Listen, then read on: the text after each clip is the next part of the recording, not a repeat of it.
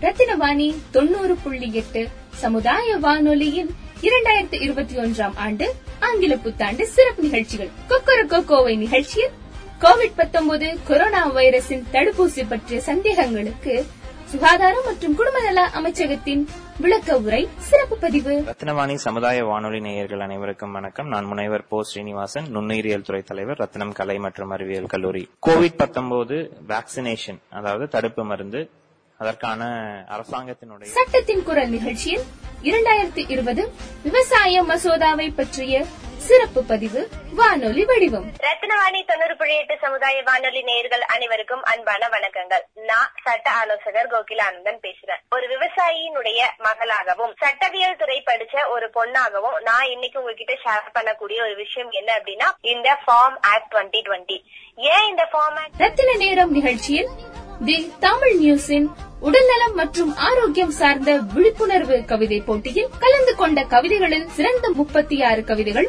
ஒலி வடிவில் வணக்கம் நான் முனைவர் நா முதாதேவி. உடல் பருமன் மற்றும் ஆரோக்கியம் குறித்த விழிப்புணர்வு சார்ந்த கவிதை போட்டியில் கவிஞர்கள் பலரும் தம்முடைய கவிதைகளை மிகவும் கவித்துவமான வரிகளால் நம்மிடையே பகிர்ந்து கொண்டிருக்கிறார்கள்.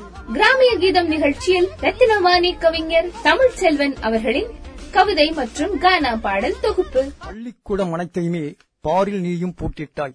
தள்ளி எம்மை வைத்துத்தான் உந்தன் தனித்துவ சக்தியை காட்டிட்டாய். பள்ளிக்கூடம் அனைத்தையுமே பாரில் நீயும் பூட்டிட்டாய். தள்ளி எம்மை வைத்துத்தான். பல போராட்டங்களை பொறுமையாக கடந்து வந்த நமக்கு புத்துணர்ச்சி அளிக்கும் வகையில் இந்த புத்தாண்டில் புதுமைகள் தொடரட்டும் மாற்றங்கள் மலரட்டும். இந்நிசை முழங்கட்டும். எல்லோர் வாழ்விலும் மகிழ்ச்சி நிலைக்கட்டும் ரத்தினவாணி தொண்ணூறு புள்ளி எட்டு சமுதாய வானொலியின் இரண்டாயிரத்தி இருபத்தி ஒன்றாம் ஆண்டு ஆங்கில புத்தாண்டு நல்வாழ்த்துக்கள். அனைவருக்கும் என்னோட புத்தாண்டு வாழ்த்துக்களை தெரிவித்துக் கொள்கின்றேன். ரெண்டாயிரத்தி இருபது உலகமே திரும்பி பார்க்கின்ற கொரோனாவில் லட்சக்கணக்கான பேர் பாதிக்கப்பட்டு இறந்து உலகத்தை உலுக்கிய அந்த கொரோனா மீண்டும் ரெண்டாயிரத்தி இருபத்தி ஒன்னில் வரக்கூடாது என்ற ஒரு உறுதிப்பாடோடு அனைவரும் அரசாங்கம் சொல்வதை கேட்டு விலகியிருந்து தனித்திருந்து ஒருவருக்கொருவர் கை குலுக்க குலுக்குவதை நிறுத்திக் கொண்டு சானிடைசர் மாஸ்க் கையுறை இதையெல்லாம் அணிந்து ரெண்டாயிரத்தி இருபத்தி ஒன்னில் வரக்கூடிய இரண்டாவது ஒரு மாபெரும் யுத்தமாகிய இரண்டாவது வைரஸை நாம் எதிர்கொள்ள காத்திருக்கும் இந்த நேரத்தில் ரெண்டாயிரத்தி இருபத்தி ஒன்று அனைவருக்கும் ஒரு இனிய புத்தாண்டாக அமைய நான் வாழ்த்துகின்றேன். மேலும் நம்மளுடைய எதிர்பார்ப்புகள் ரெண்டாயிரத்தி இருபத்தி ஒன்றில் மக்கள் அனைவரும் எதை நோக்கி போய்கொண்டிருக்கிறார்கள் என்பதை உணர்த்தும் வகையில் இந்த ரெண்டாயிரத்தி இருபத்தி ஒன்று சிறப்பாக இருக்கும். வாழ்க்கையில் உழைத்து முன்னேற நாம் அனைவரும் பாடுபட வேண்டும். அப்பொழுதுதான் நாம் நல்ல ஒரு எதிர்காலத்தை நம்மளுக்கும் நம்முடைய சந்ததியருக்கும் கொடுத்து செல்ல வேண்டும். எனவே அனைவரும் வந்து ரெண்டாயிரத்தி இருபத்தொன்றை சிறப்பாக வரவேற்பதுடன் ஒருவருக்கொருவர் புரிந்து கொண்டு ஒருவருக்கொருவர் வந்து நட்பு பாராட்டி உதவிகளை செய்து அனைவரும் ஓர் இனம் ஓர் மக்கள் என்ற உணர்வோடு இரண்டாயிரத்தி இருபத்தி ஒன்று தமிழக மக்களுக்கும் கோவை மா- மாநகர மக்களுக்கும் இந்திய மக்களுக்கும் உலக மக்களுக்கும் ஏன் தமிழர்கள் எங்கு வாழ்கிறார்களோ அவர்களுக்கும் மற்ற மொழியினர்களுக்கும் நம்முடைய இரண்டாயிரத்தி இருபத்தி ஒன்று சிறப்பாக இருக்க வாழ்த்துகின்றேன். நன்றி வணக்கம்.